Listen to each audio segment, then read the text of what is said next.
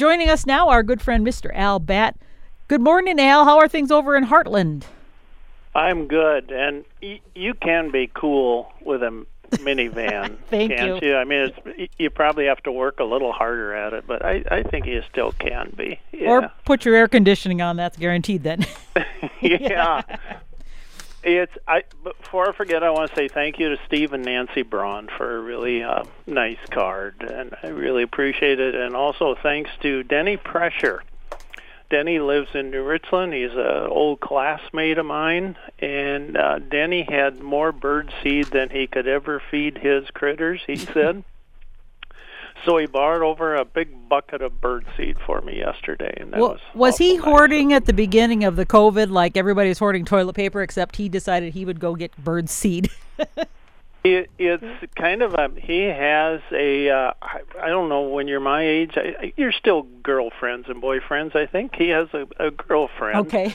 who has a has pet birds oh. and, and she tries different things. If the birds don't like them she gives them to Dennis and says here you go. You can feed your birds in the backyard with it. And I I put some out yesterday and our birds seem to like them so it's odd because folks that have parrots and parakeets and things there's like colored things in there. I'm not sure what they are. They're Oh. pink and yellow and but you know, if the birds won't eat them, I can put them on this one platform feeder for the squirrels. I, there'll be one squirrel between chipmunk, red squirrel, and fox squirrel. One of them will eat it, so it Hmm. works out pretty well. And I, I appreciate Denny doing that. Was there any Milo in it? Is what I want to know. Do they do those? there- There is oodles of Milo in it. so Yeah. do those captive birds, and they must eat it, or is that filler for them as well? I would guess by the looks of the pail, it's filler for them as well. Oh dear. So yeah, it's just poor Milo, and a lot of folks call it sorghum. It's just not. Uh, it's not good bird food here, and uh, I know I've mentioned a few times, but you get out west, there are several bird species that will eat it. But boy, here it's if you're buying bird seed, folks, and you see a lot of those little things that look like BBs or cake decoration, those little I don't know what those little sugar balls that we used to put on cakes and cupcakes. Only they're kind of reddish color. Uh, don't get them. I think radish seeds you mentioned is another thing. Uh, they look like, and they're just they're not good. Uh, Aren't they just good I- for rodents, pretty much? So you're just leaving I- them for the rodents. I think uh, probably rodents and uh, shrews and mice would probably appreciate that. And uh, who knows what else is down in there in that jungle we call lawns that's out there saying hot dog Milo, but they probably aren't birds is the problem. I thought of Yosemite Sam the other day. I, I don't know if, how many people think of Yosemite Sam, but I think of him every so often. And I didn't even see a car or truck with those mud flaps with Yosemite Sam saying "back off" on them. I just.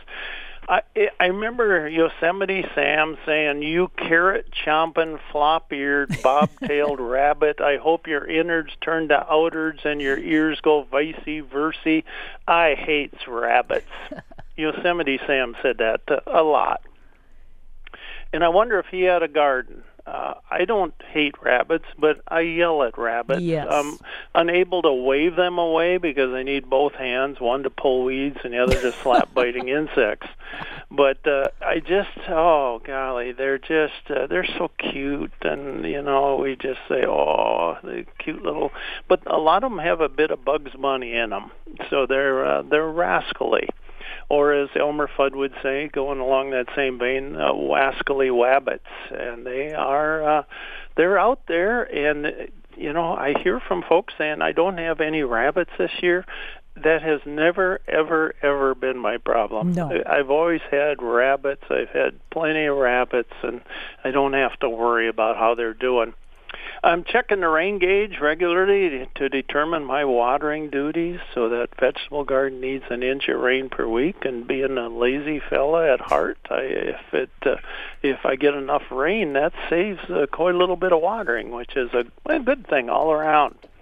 Um, milkweed and wild parsnip are blooming in uh, and uh, milkweed's in the yard here and a little bit down in the ditches but wild parsnip It was brought to North America by European settlers, of course, and grown as a root vegetable.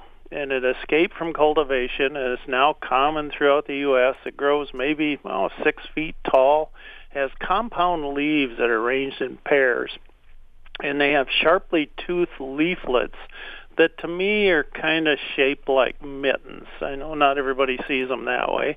They have yellowish green flowers. They have umbrella shaped clusters. These umbels are maybe six inches wide at the most, and they contain many small five petaled flowers that bloom from June through August. And again, it's highly invasive. It replaces native plant habitat. But the worst thing for us probably is its sap contains these toxic chemicals that are activated by sunlight. And when it interacts with particularly sweaty skin, it can cause really serious burns and blisters. So if you're out there, uh, you know, doing something where there's tall grass and you see these yellow flat-topped plants that are very tall, um, be uh, be alarmed. Uh, Catbird tossed out a bunch of random notes that had slapped together. It sounded as if the bird had a good attitude this morning, so I'm happy to hear that. Uh, red-winged blackbirds, song sparrows, indigo buntings, red-eyed vireo singing "Here I Am, Where Are You" repeatedly, and common yellowthroats all still sing and the yellow throats is a galloping witchetty witchetty tune. And i heard a bobolink sounding like r2d2 and they over caffeinated r2d2 and it's great to hear in these uh, crazy times.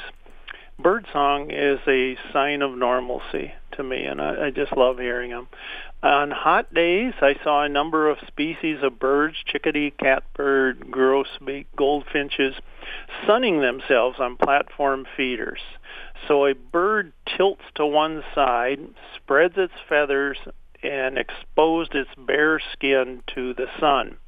And I'm guessing that likely drives away some lice and mites. And they look like little baby chicks falling asleep under a brooder lamp. Uh, kind of a sad note already. Some Baltimore Orioles will be leaving by the end of this month. By the end of July, some of them leave us already. We hardly knew you. You just got here, and now you're leaving. Uh, peak migration, though, is August to early September. Most will migrate to Central America and northern South America. All those some will overwinter in the southern U.S. I'm seeing young robins flying about the yard. They look like their parents except for the spotted breasts. I'm listening for cicadas here, but I haven't heard any in my yard yet. I hear them every July. And folks, if you see a dead crow on the road, it will likely be a young one, unwise to the dangers of cars. I had a gray tree frog clinging to the window on the on the door here. It was feeding on insects attracted to lights. It has these sticky toe pads that allows it to remain firmly planted there. I saw a firefly on a daylily. If I'd have named the characters on, I don't know why I thought of this, but I'm looking at the daylily, and if I'd have named the characters on Gunsmoke, Marshall Dillon would have been Marshall Peregrine. Matt Peregrine, the fastest gun, because boy, peregrines can really fly fast. I just think that would have been perfect. Miss Kitty would have been called Miss Daylily. Oh, I'm not sure oh, why. Nice. I just thought Daylily, and then of course Festus would have been Festus, because boy, there was no better name for Festus. Uh, the yard's mulberry trees, gifts from the late Les Schroeder of Alden. Uh, they've been trembling as if they have a keen understanding of the world situation. The trees are not nervous, at least I don't think they are.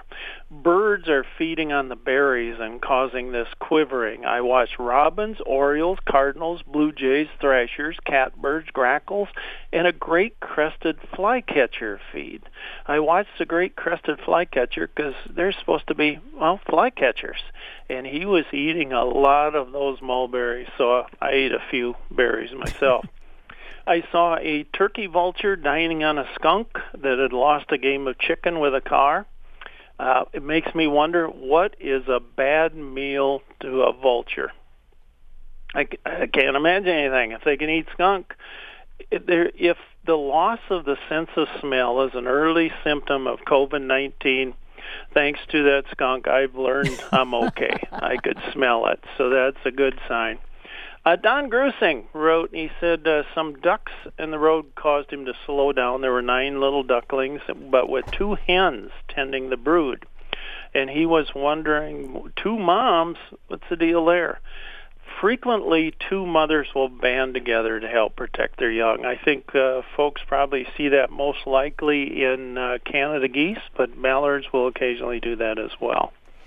Uh, Michael Bonner of Courtland said he saw a cute sight today. Mama downy woodpecker pecking at the suet on one side of the hanging cage, hopping up to the top of said cage and giving the suet to Junior. Aww. uh, yeah, that's one of those things that always makes us, you know, ah, you know, it's like um, dad, uh, dad, this would be mom teaching uh, somebody how to find food, how to make food, or dad teaching a, a son how to oil up a baseball glove, all those kind of, uh, how to ride a bicycle. It's one of those kind of mm-hmm. aw things. Um, Michael also he has a uh, chestnut. He said it, after it flowered this year, there was an abundance of newly formed chestnuts growing nicely, about the size of marbles, soft and green. And then overnight, they all disappeared he said my first guess was squirrels, but as far as I know, they're not nocturnal. Yeah, boy, that'd have been my guess. Maybe they got up really early in the morning. Uh, deer love to eat the chestnuts when they're mature, but I've not noticed them eating immature ones. Uh, I I don't know what a raccoon maybe eat a few. Groundhogs will eat young trees and the leaves. Uh, deer will browse the trees. I I I don't know, Michael, but uh, please let me know when you find out because you will find out. Hey Al, uh, he I, also, oh, yeah. I'm sorry. I was going to say I got a, just got a note from Carl in Morristown, who he's written in before. He says, Yes. "Mr. Batt, can you tell us about certain aphids being born pregnant? The bug world is very strange. Thanks and keep up the good work." I've never heard that, so I- let's let us know about this.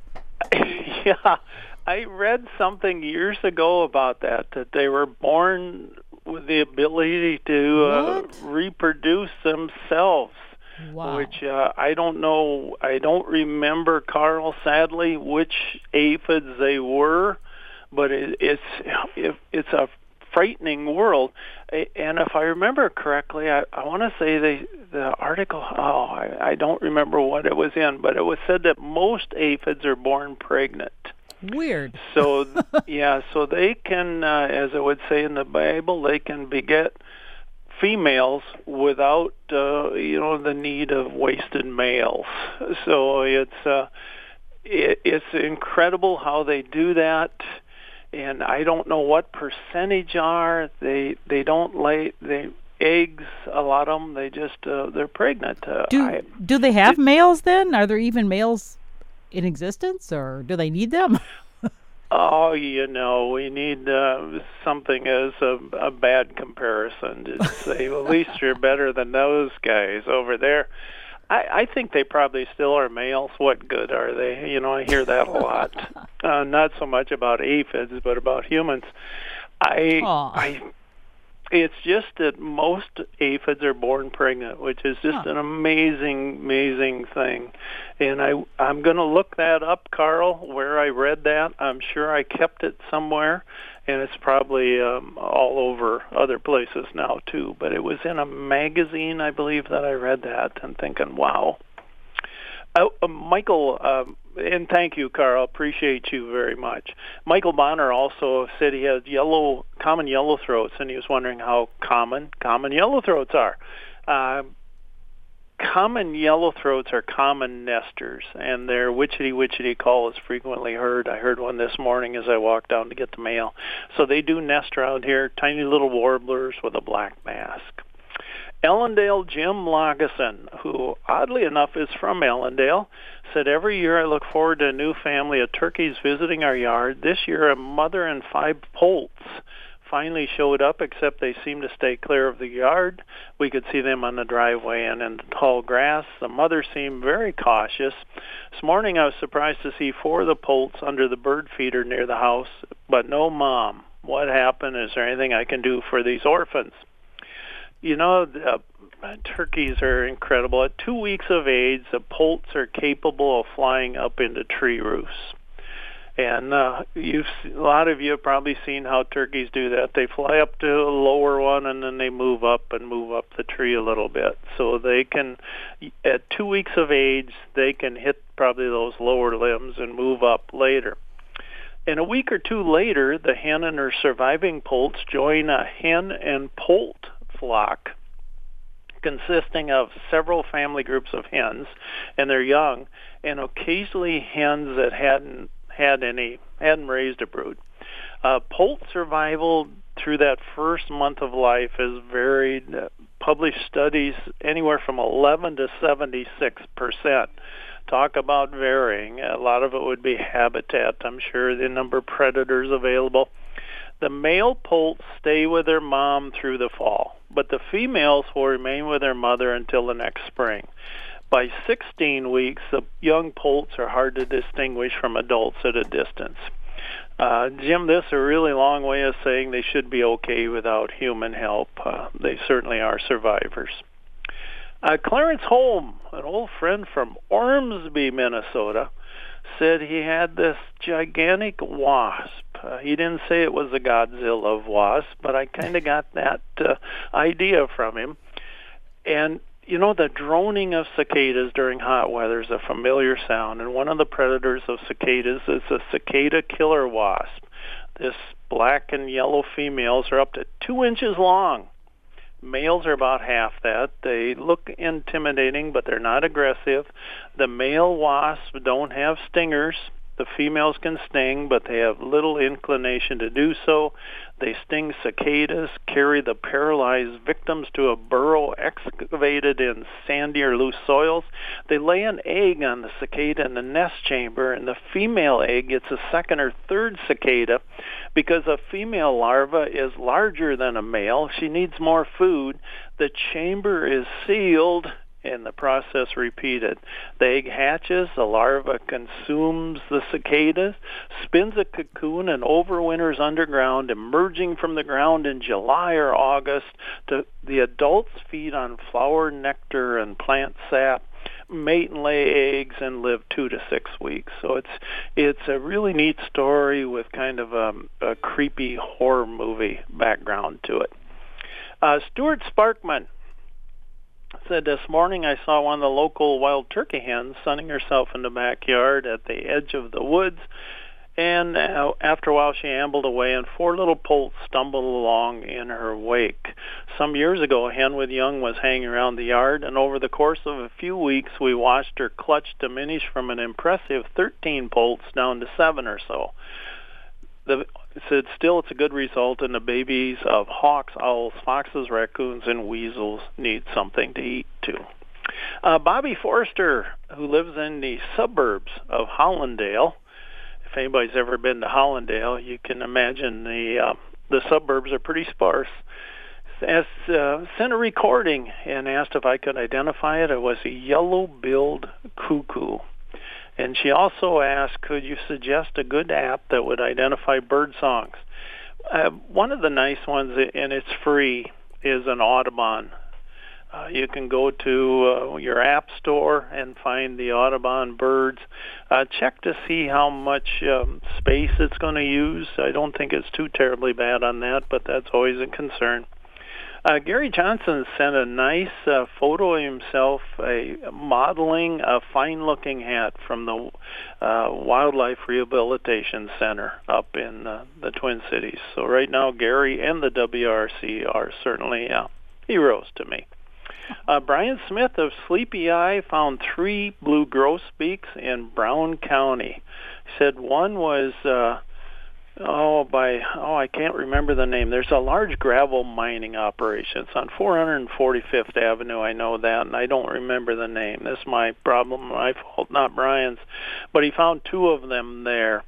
There's uh also somebody found one in Nicollet County and somebody found one in Watonwan County. Uh, Brian Smith said he also found a blue grosbeak singing from a grove of trees along another gravel pit a few miles east of the town of Lamberton in Redwood County. And a redneck grebes on the marsh at the Wanda WMA. One of the adult grebes had three grown juveniles with it, so really cool to see that. In Waseca County, they're seeing trumpeter swans, common gallinule, and a yellow-breasted chat that I've never seen in Freeborn County. It's my nemesis bird. I want to see one of those. So, somebody, that, if you see it in Waseca County, please send it south. Uh, Freeborn County here, somebody saw a broad-winged hawk and this one you probably know too, Karen. Uh, mm-hmm. Somebody emailed me and said my grandmother. Grandmothers are always telling us stuff, aren't we? That we remember. My grandmother told me that peonies, or if you prefer, peonies. peonies. Uh-huh. Yeah, my family was peonies, so you know you had to be on one side or the other. Uh, need ants to bloom. True. Myth. Myth. Yeah, and it's it's an oft repeated one too, isn't it? Because yes. we've all heard that. When you always see the, them on there, so you assume that oh well, the peonies when they're about to open, they're covered with ants, so you assume like oh they must be there. But it's a thing called mutualism, isn't it? Exactly, it's a type of mutualism, and when you come there, the ants are ready to attack too. They just come right over yeah. and say, "Hey, watch it, pal. This is our. We got this block."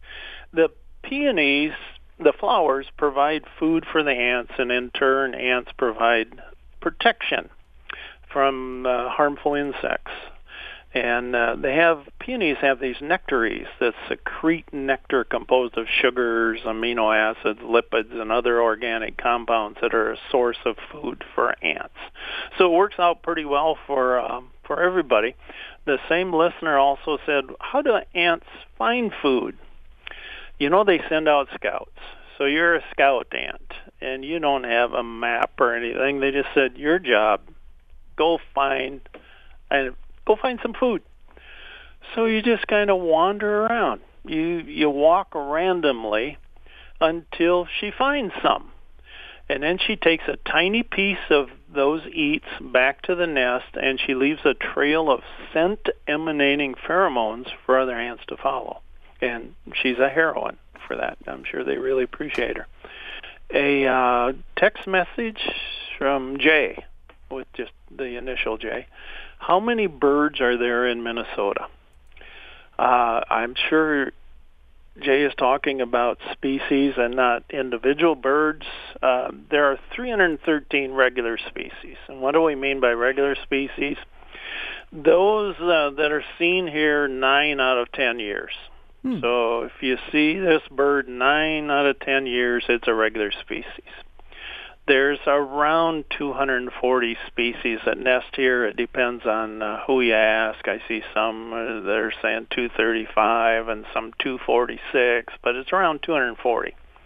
And the total number of species that have been documented in the state is 446. So that's hmm. a lot of species. Uh, I have one here, and I just uh, turned sheet to the wrong side, I think. Brandon Caswell found uh, singing clay-colored sparrows in the southeast corner of Winnebago County in uh, that'd be in Iowa. He also found a trumpeter swan pair with five cygnets at the Union Slough National Wildlife Refuge. And Norma May said most years house finches commandeer one of two hanging baskets on my front porch. And I talked to Gary Johnson about that. I said, "Boy, if you, I could almost be sure your bird was a house finch if it was in a hanging basket. This one wasn't, but the one he did take up to the Wildlife Rehabilitation Center was a house finch." And said for the first time ever, Norma May goes on, joining the five eggs was a larger egg and it hatched first as cowbird eggs apparently do. Soon another chick hatched, but the other eggs seemed to vanish. No other chicks hatched. What happened? There's over 220 host species of the brown-headed cowbird have been described. Birds as small as kinglets to as large as meadowlarks. And brown-headed cowbirds tend to choose nests containing eggs of s- smaller volume than their own. And uh, there was a fella uh, Jeffrey Hoover, I think his name was. He was an avian ecologist, or he is an avian ecologist, working out of Illinois, and he documented what was known as a mafia behavior. Scientists observed the uh, effects of removing brown-headed cowbird eggs from a parasitized warbler nest. So you're out there and you see these, you say, I'm going to get rid of the cowbird eggs. 56% of the cases, cowbird mothers returned and ransacked the nest, destroying most of all the eggs. So what happened is you really ticked the mama cowbird, and she extracted vengeance on the other eggs comparatively, comparatively, 6% of nests were destroyed when humans didn't interfere. So from 56% down to 6. Some birds, like a yellow warbler, they can recognize cowbird eggs, but they're too small to get the eggs out of the nest, so they build a nest over them. Some larger species puncture or grab cowbird eggs and throw them out of the nest young cowbirds develop at a faster pace than their nestmates, and they sometimes toss out eggs and young nestlings or smother them in the bottom of the nest. Sounds so like a bad neighborhood. I, I don't know that I want to be in their neighborhood. it's nobody to mess with these cowbirds, so I think that's what happened, Norma. I hope everybody is staying well, and as my wife will remind me 75 times today, stay hydrated, Alan. So uh, everybody stay hydrated. Um, there's a lot of wonderful things to drink. Just good old water. I like water with a little touch of lemon or lime in it, and man, it's good. I I was thinking about, you know, you can't help but think of things. When I was a dear boy, parents told their children I told you to go before we left home, but if you can't wait, but don't touch anything. My mom always said, don't touch anything. It took strength, courage, and a flashlight to use a gas station bathroom in those dark days. There were they were grotesque things with overflowing toilets, locked doors to keep in the overpowering smells, and a key attached to an anvil the size of a gopher linebacker.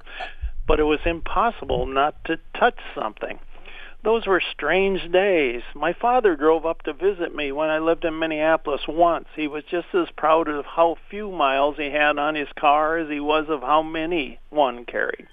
He was more attuned to driving on gravel roads than in the big city. He told me that traffic had been backed up for miles and every car was honking. I learned later that all those vehicles had been behind him. He was a stranger in a strange land. As I was in Jerusalem, each morning I'd jump out of bed and hurry down the street to get a newspaper. My favorite vendor was a fellow who used rocks to hold his papers in place on the ground. He'd greet me each morning by lifting me off my feet and asking me how old I thought he was. I answered correctly every day except the first because he told me each morning that he was 81 years old.